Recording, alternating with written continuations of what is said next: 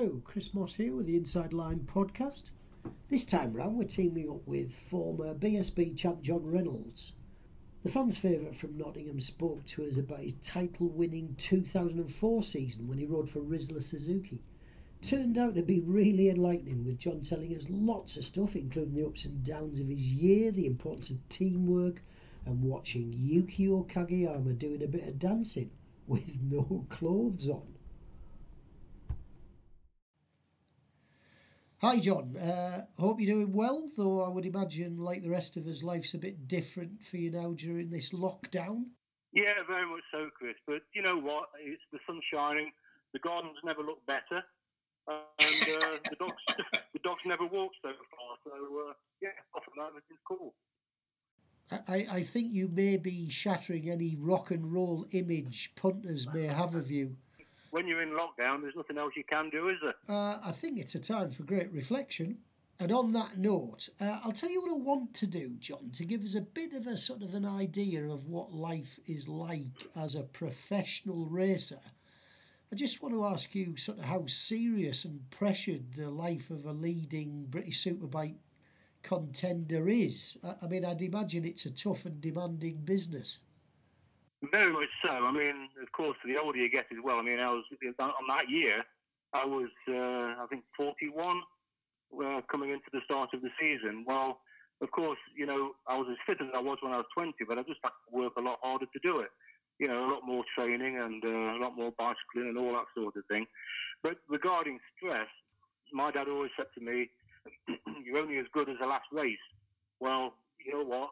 You know, you just can't afford to have too many bad weekends, can you? Yeah, I mean, we'll, we'll come to those in a bit more detail. But, I mean, does it generally take over your life, John? Is it all consuming? Does nothing else matter? Absolutely, yeah. Right from you get Christmas out of the way, and then, of course, all the testing starts. Then it really gets serious, and then you just have to knuckle down. And yes, to be honest with you, you don't think anything else or very little else apart from what the job is in hand, which was to win the British Superbike Championship. And, uh, you know, when you've got a massive team around, you're spending lots and lots of money to get that job done. And it's down to you to do it at the end of the day. You know, you, there's a massive team behind you, of course, and they're all working flat out to do the job. But at the end of the day, I'm sat on the line. Uh, do you know what I can? I can fit you. You've described it so well. I can feel the bloody pressure now. So I'll tell you what. Towards the end of that year, it, was the penultimate round at Oulton Park. I know I'm jumping in a bit too far into the year, but on about pressure, I do remember uh, the, the, we got onto the grid, onto the second race for the penultimate round at Oulton Park. And of course, the three minute ball comes up, the tyre warmers come off, the engine starts, and then you get a pat on, pat on the back from all your pit crew. And uh, I just thought as they walked off, how much pressure could a human being take before he goes start racing yeah. bonkers? I mean, you know, could, could you go about life uh, when you were away from the paddock during the season? You know, when you were down the supermarket or whatever, or walking your dog, were you always sort of tempted to think about racing? Is it sort of something your head could never really escape from? Very much so, yeah. There's very little time that you're doing anything without thinking about what's going to happen for next weekend you know, of course, you get back, all your gear's got to be cleaned and uh, the motorhome's got to be sorted out. And everything revolves about bike racing, to be honest with you. And uh, then you start planning for what you're going to be doing the next weekend and, uh, you know, what the circuit is and what the settings were and how you're going to perform, basically. And it was always the fear of failure that was the biggest problem with me. You know, it wasn't the, uh, the nerves of being scared about it. I was more scared about failure.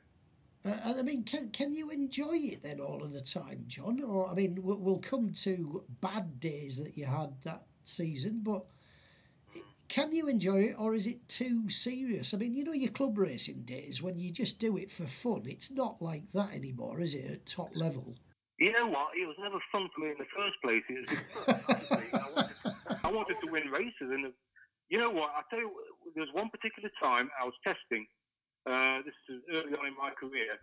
We're testing in Mallory Park, and uh, it was a beautiful day. And I came out of Gerrard thinking, what a fantastic job this is.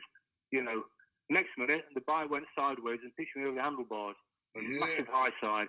And then I, I realised, I realised that's from there on in, you know, just that 2% of lack of concentration, it all goes pear shaped. So, uh, and every time I, honestly, if I felt happy on a Sunday morning, I had a crap day. yeah, I, I, spoke to you uh, probably a couple of years ago. Uh, I think we were talking about Rossi, and you said that you envied the fact that he seemed to be able to enjoy it and be happy even at oh, race weekend. I, remember, I remember that conversation, and uh, it's a conversation I had with Niall Mackenzie. We all, you know, we were talking about that, and I said, wouldn't it have been lovely to look back at the career and you've actually enjoyed doing it? The only thing about the enjoyment was having done it, not having to do it. Just, you know, the, the feel, that feeling of having a great weekend, you know, possibly qualifying on pole, coming away with two wins, and that feeling, if you could bottle that, that, that feeling on the way home, if you could bottle that, you'd make millions. I mean, is it a bit like climbing Everest? Can you only enjoy it sort of when you get back down to the bottom almost? Absolutely, because I hate heights anyway, so uh, I wouldn't have enjoyed that one, climbing Mount Everest. But yeah, that's what it is. It's, because it's such a dangerous sport, I suppose. I mean, uh, you know, you, you, just can't take your eye off the ball, and you never take anything for granted. And uh, you, every time you get on a bike, you want to make it the best performance you can do. And it, danger, stress, and everything else that goes with it. It's uh, it's hard to enjoy. And that's yeah. why I admire Rossi so much, purely because, you know, he can actually play about and look like he's having fun. I don't know whether he is or not, but I'm sure he is. And uh, that's a great thing to do. I mean, what, what sort of guy were you like to be around then, John, at uh, at the race paddock?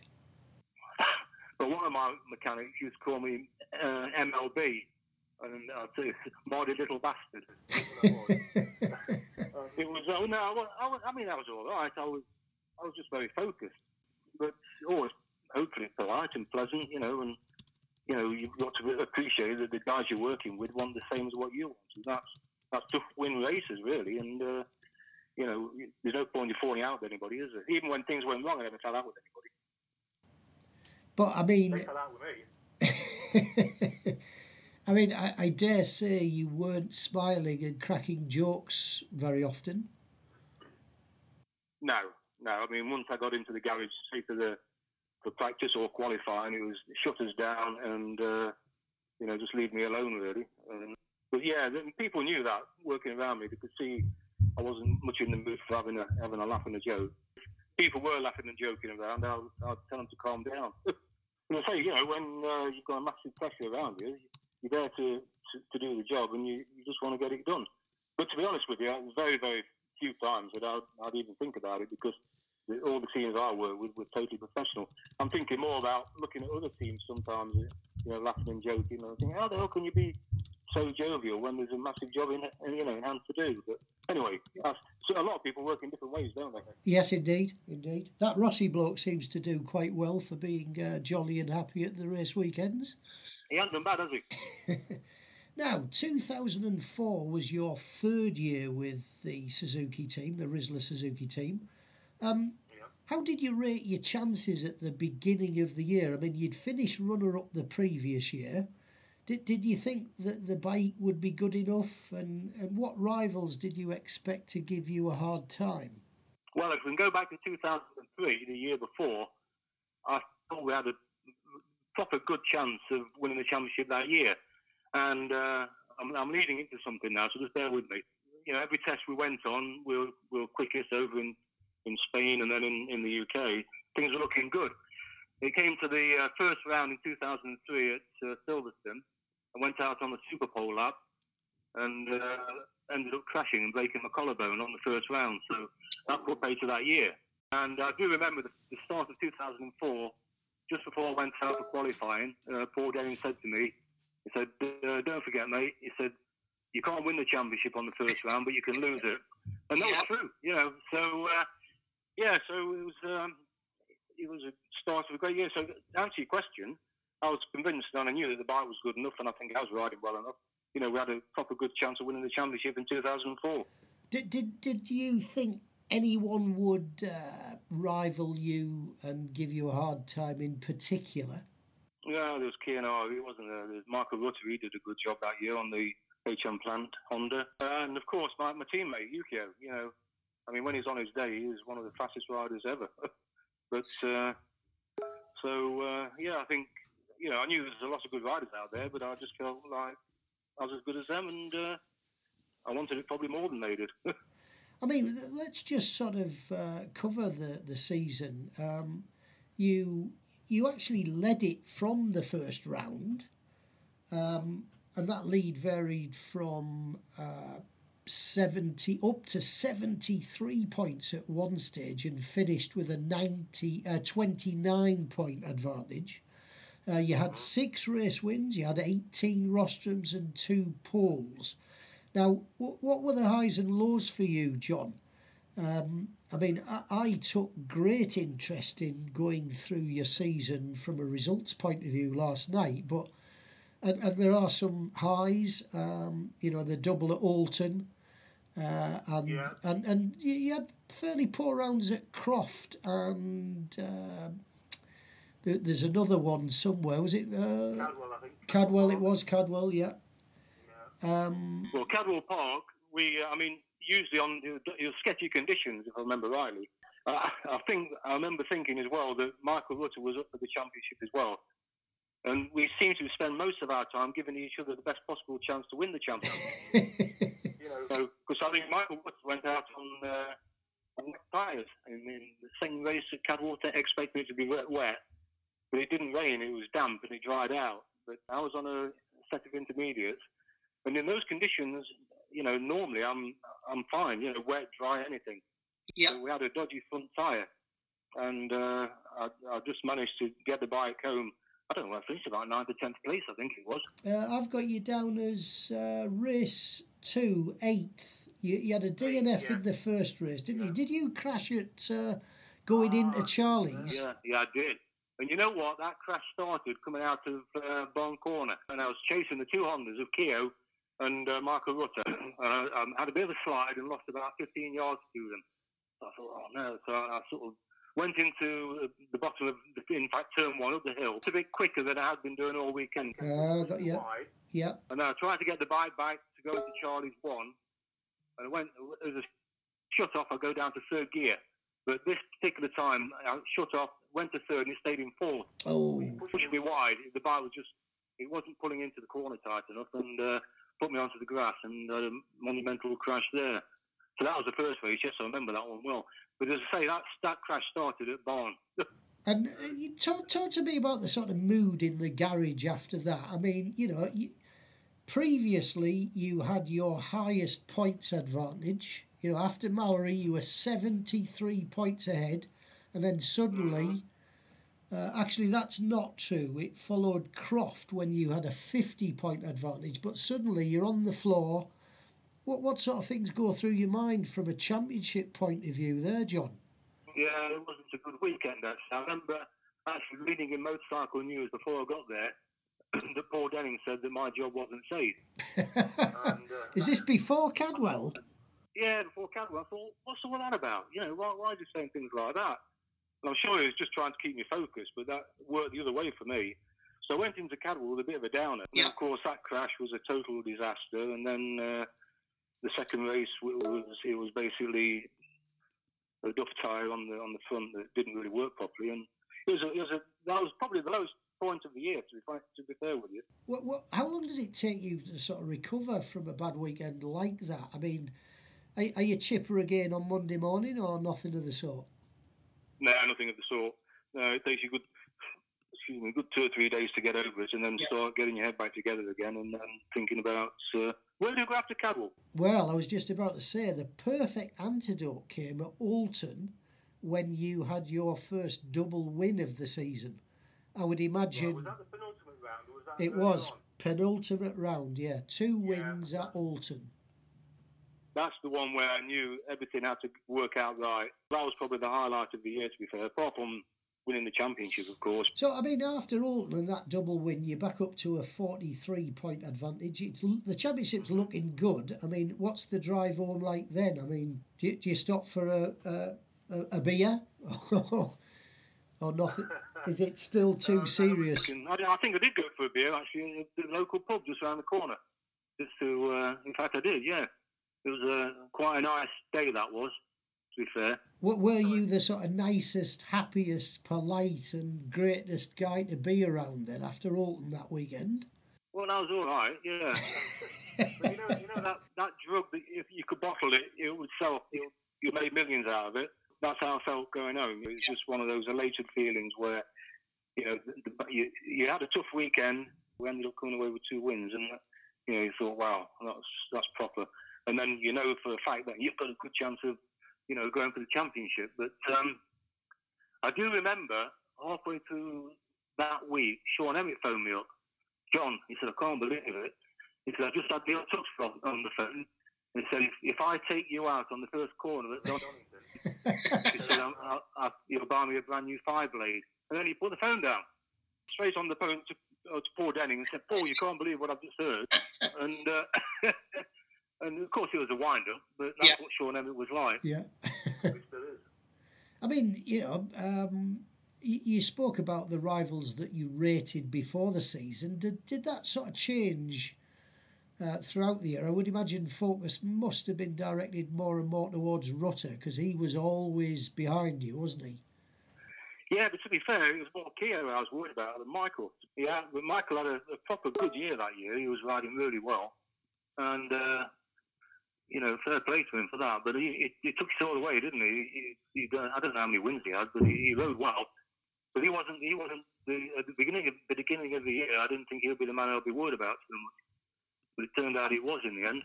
I, would imagine you constantly have to reassess during the course of the season. You know, you'd be making changes to the bike, maybe the way the team works, certainly your attitude towards uh, rivals. Is that true?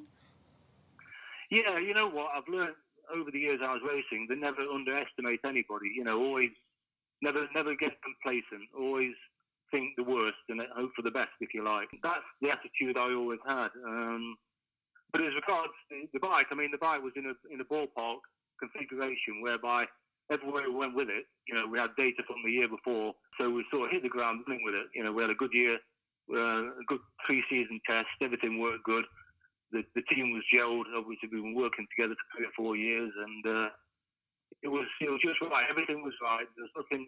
You know, the bike was absolutely spot on every single weekend.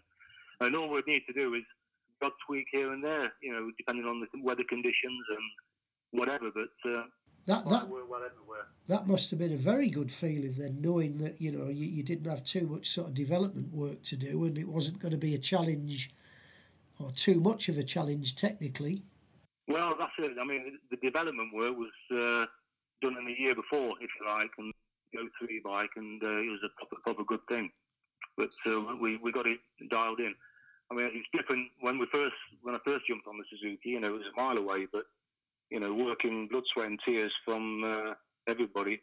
You know, yeah. we turned the bike into a championship winning bike. I mean, it must have been you. You were the first man to win on a thousand cc four cylinder four cylinder bike. Uh, how satisfying was that? Yeah, oh, it's brilliant. Coming down pit lane and seeing the pit crew there, they're going absolutely balmy. That is what it's all about, you know. Make you know everybody happy is, is a lovely feeling, and uh, they'd all worked so so hard, and you know we'd have big problems with things breaking and stuff like that. But it was a brand new project, a brand new bike, and. Uh, you know, we're pushing the bike to the limits and uh, over the limits sometimes. What, what, what, sort of what, what sort of things uh, did you sort of face as challenges in those initial times on the bike, John? What needed sorting the most? You got on that GSXR thousand when it was a new bike. Yeah. We uh, I, I won the championship on a Ducati in two thousand and one. Uh, then I, I signed for Suzuki uh, for the start of 2002. But one of the biggest problems was it, it was very stiff to start with and uh, lack of now, mid-range power. You're not just talking about the suspension there. You're talking about the chassis stiffness and the way it sort of, uh, you know, reacts. Uh, more, more the suspension, to be fair. We tried to run it harder than we needed to. And when I first started racing it, in fact, I think the first round at Donington, I had a crash, and it wasn't a crash.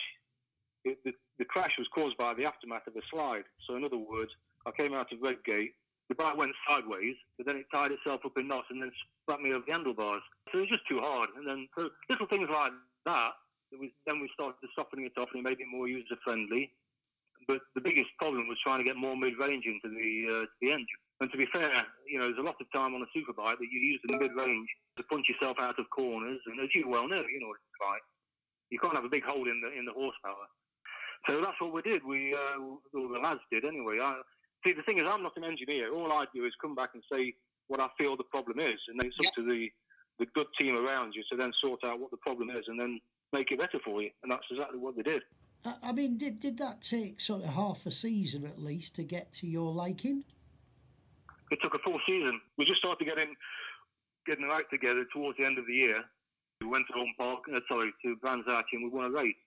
And that's when we knew we'd, we'd hit on something. And uh, you know, now it looks like we, we are going to be contenders rather than auto vans. Got you.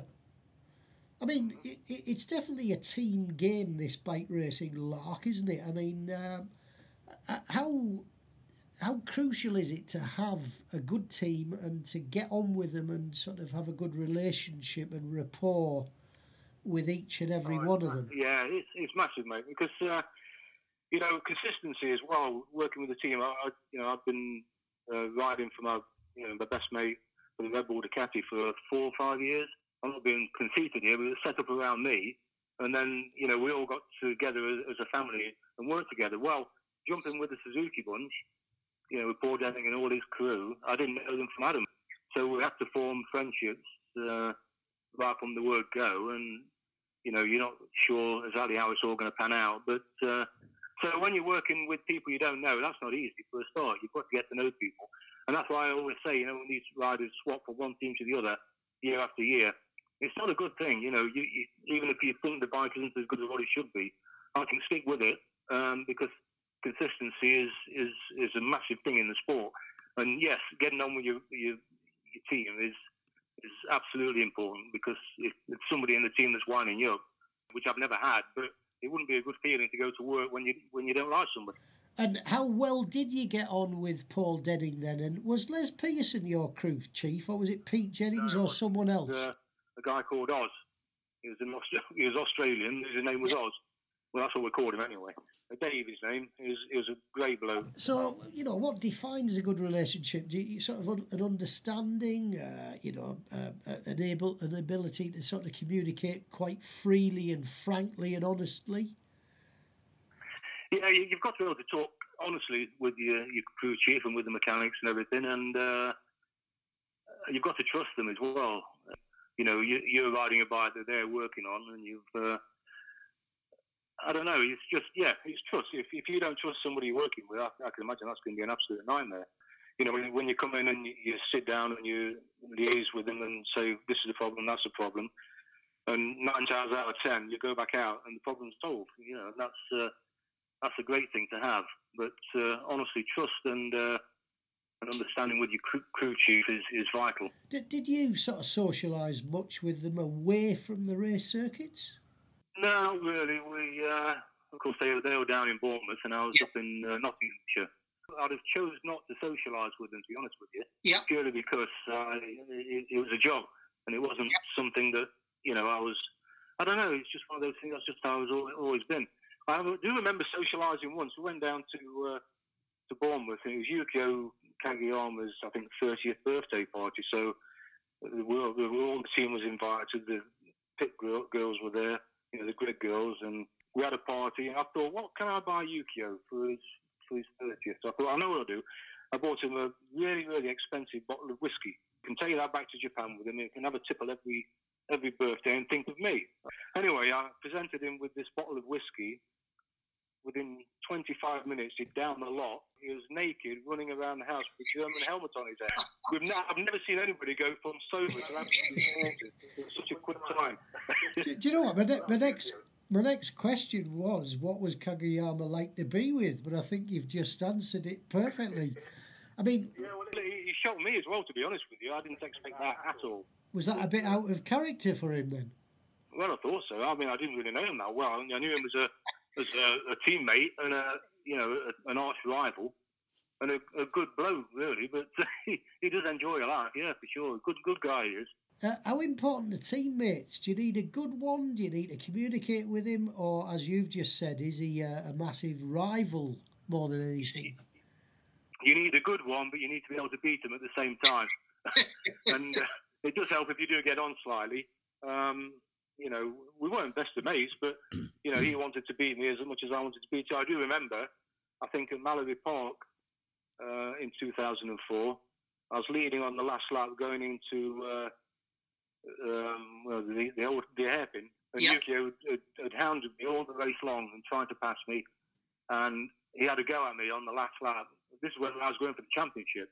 The thing is, Ooh. he thought he could win the championship as well. And uh, I remember him coming around the outside of me at, uh, at the hairpin, and I, I, had to push him, push him wide, push him nearly onto the grass to stop him from overtaking me. But uh, so you can imagine when we got back to the pits, it wasn't uh, shaking hands and you know patting each other on the back. It was like, what the hell are you doing?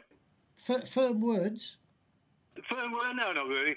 It, there was nothing really said, but we just sort of knew. Well, I knew. I, I thought I don't need to say anything. You know, it's uh, and he didn't say anything, and Paul Denning was a bit hacked off with everything. but there you go. But yeah, I mean, teammates, it's, it's always hard. I remember being a teammate of Sean Elliott, and to be honest with you, I, I hated him before he was my teammate. I really did, and uh, I said to the boss at the time who I was riding for, I said, "What are you doing?" I can't ride with him. He said, "Well, you're gonna have to." When I started working with him, he turned out to be my best mate. Oh, he's a fantastic lad okay, he's had his problems at the moment, but uh, you know, but yeah, it just goes to show, doesn't it? If you don't know anybody properly. Um, do you change much as a person during the course of the season? I mean, when you went to the last round at Donington, when it was looking like you could win, were you were you very careful about everything you did, you know, away from the track? And, and were you nervous going into Donington for fear of uh, of possibly losing things or having a, a bad result. Yeah, yeah. Funny you should say that. I do remember thinking that, that there was things I was doing previously that I didn't do up until you know for the run up for Donington. I spent most of those two weeks between Oulton Park and Donington um, thinking of all the things that could go wrong. You know, like a puncture or yep. Sean Emmett banjoing me off at Redgate because he's going to get a bike off off Neil Tuxworth. You know that sort of thing. And there's so many scenarios going through my head, and then thinking about the Chris Walker scenario when so it's never over till it's over, you know. And so no, it was quite a stressful couple of weeks to be honest with you. Um, but you uh, you just have to get on with it. And at the end of the day, you know, you, you I just said to myself, you know, just try and enjoy it and do what you can do, and what will be will be really. Yeah. And, and you won it after the first race at Donington at that final round, didn't you? had you lost the sort of raison d'etre to race to a degree in the second race because well, you'd sealed it? Show, yeah, just how I was. You know, if I was angry and uh, you know hated everything, I would I stand a good chance of doing well. But because I'd let my guard down, you know, the, the, the, all the anger and everything had gone out of me, and I was just uh, wobbling around, if you like. And I do remember, I think I was in fifth place up to the last lap, and Yukio was behind me, and I think. Uh, he needed the points more than I did, so I think I let him pass. So. So yes, I've lost all that uh, the aggression and the, the will to win because I'd already done it, if you like. Were you slightly disappointed to finish sixth then, despite the fact you were champion? Uh, yeah, I was, but then I thought, you know what, I've, I've done the job I'm here to do, and that's to put the Suzuki on the top step, you know, to win the British Superbike Championship for Rizla Suzuki, and that's what I was paid to do, and that's what we uh, we did. So uh, uh, you know, at the end of the day, whether I finished first or last in that race, in the second race at Donington, at the end of the day, the championship was won. So that was it, really. And how did you celebrate? Oh, we had a big night. It was uh, it was quite late, and we. Uh, yeah, I remember well. It was well. I remember most of it. Half past eleven, and then it all goes a bit blurry, doesn't it? But uh, yeah, it was a proper proper night, uh, as you could well imagine. And of course, Rizla at the time were you know, it was, it was, it was quite a well-funded team, and they knew how to lay a party on as well. And I mean, it, it sounds as though your team very much shares in your success. Was it good to see them, you know, taking in the success of it all and enjoying it all? Oh, that's what it's all about. Yeah, I mean, it's uh, if if you win a race uh, or a, a, couple of races during that day, you know, the team is ecstatic and you know they'll do anything for you. Really, that's the way it should be. But uh, yeah, of course, it's uh, it's just a great feeling. It's not such a good feeling when you have a bad day. You've got one, one of the pit crew chucking spanners around the shop because he's, he's so disappointed with your performance and stuff. But that, that's a good sign in a way, though, isn't it? It's a good sign. It shows he cares. It shows, uh, yeah, it shows passion, and that's what it's all about. Passion. You've got to have passion to do the job, and you've got to want to be there. I've said before, you know, if you could run a business, obviously motorcycle racing, you don't make money out of it. It's not a, a, a saleable commodity. I mean, you you're selling your brand. It's, it's not a money making affair, if you like. But if all those people in that team set a company up together with the passion that they have to race a motorbike, they'll make millions. You know, it's a, it's a it'll be a proper venture to get into. What I'm trying to say is that you know, if you want to make something work, you've got to be passionate about it, haven't you? Yeah, I mean, you know, you're having to sort of act and uh, well beyond the call, aren't you, to win? It requires an X factor, doesn't it, to succeed in racing?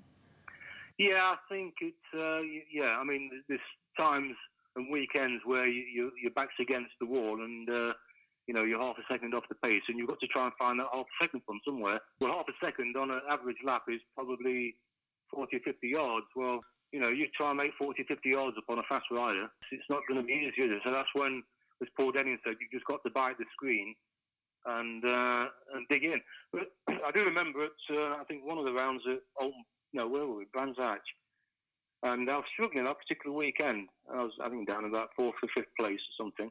And we went out with a qualifier on for the uh, the last 10 minutes of the qualifying session. And I came in after one lap. I said, he said, what's up? Because obviously these qualifying times I only do about two or three laps anyway. And uh, Paul Denning said, what's up? I said, it's raining. He said, it's mental rain. I thought, right, well, Paul's always right. So anyway, I went out, did, obviously did my the first lap, and then came back to spontaneous flying, and flat out ready to go for the flying lap. of course, tipped into uh, um, Paddock Hill Bend, lost the front, and uh, the bike was absolutely destroyed and got back to the pits and he said, What's up? What happened? I said, Mental rainfall. In other words, the track was wet. Yeah.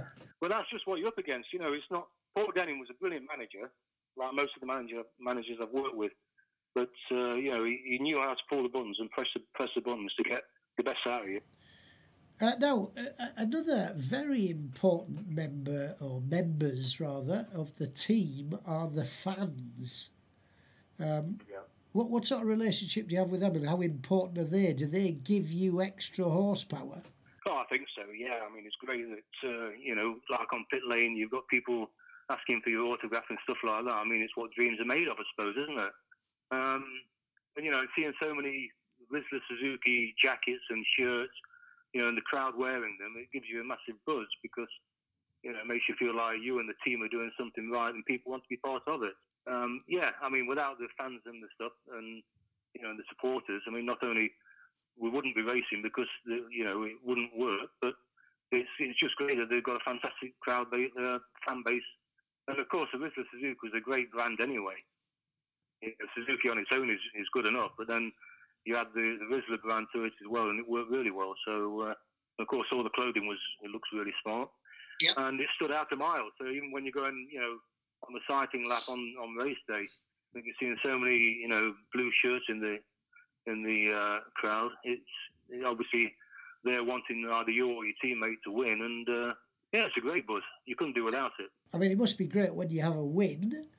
Uh, and they're sharing that by jumping around and uh, obviously getting as excited as you are. Yeah, yeah. Well, there's no feeling like it in the world, if you can imagine. Do, do they add to the pressure? No, I don't think so. I don't think they add to the pressure. I think they help you uh, cope with the pressure, I suppose. But no, um, I don't think any more pressure could have been added that year. In fact, any year I was racing, pressure was on me, and the pressure was all down to, as I said before, failure. The fear of it. I didn't want to fail and let everybody down. So you must be really proud of it to this day. Have you still got the trophy on the mantelpiece? I have. It's in the it's in the office. Yeah, I have. But that there's there's, there's only I think I've only got one on on display to be honest with you. And two reasons for that. One is I don't want to, to have everything around the house and my lad to grow thinking that that's what you have to do to be yeah. a success. very few. In fact, there's no photographs. There's one photograph on the wall, but uh, that's just the way it's been. You know, the rest of the stuff's up in the loft and uh, and hidden away, really. To be fair, but yeah, but that, as I say, that one trophy is uh, is in my office, and I'm pretty proud of that one. Well, look, I think we can close there, John. And, and listen, can I thank you? I, I, would love to talk to you again for about five hours. I, I, as I said earlier, I, I, really. No, man, I, got a big buzz out of just looking at the results last night and sort of recalling some of the things that I could remember. Are you sort of glad to be out of it to some degree these days?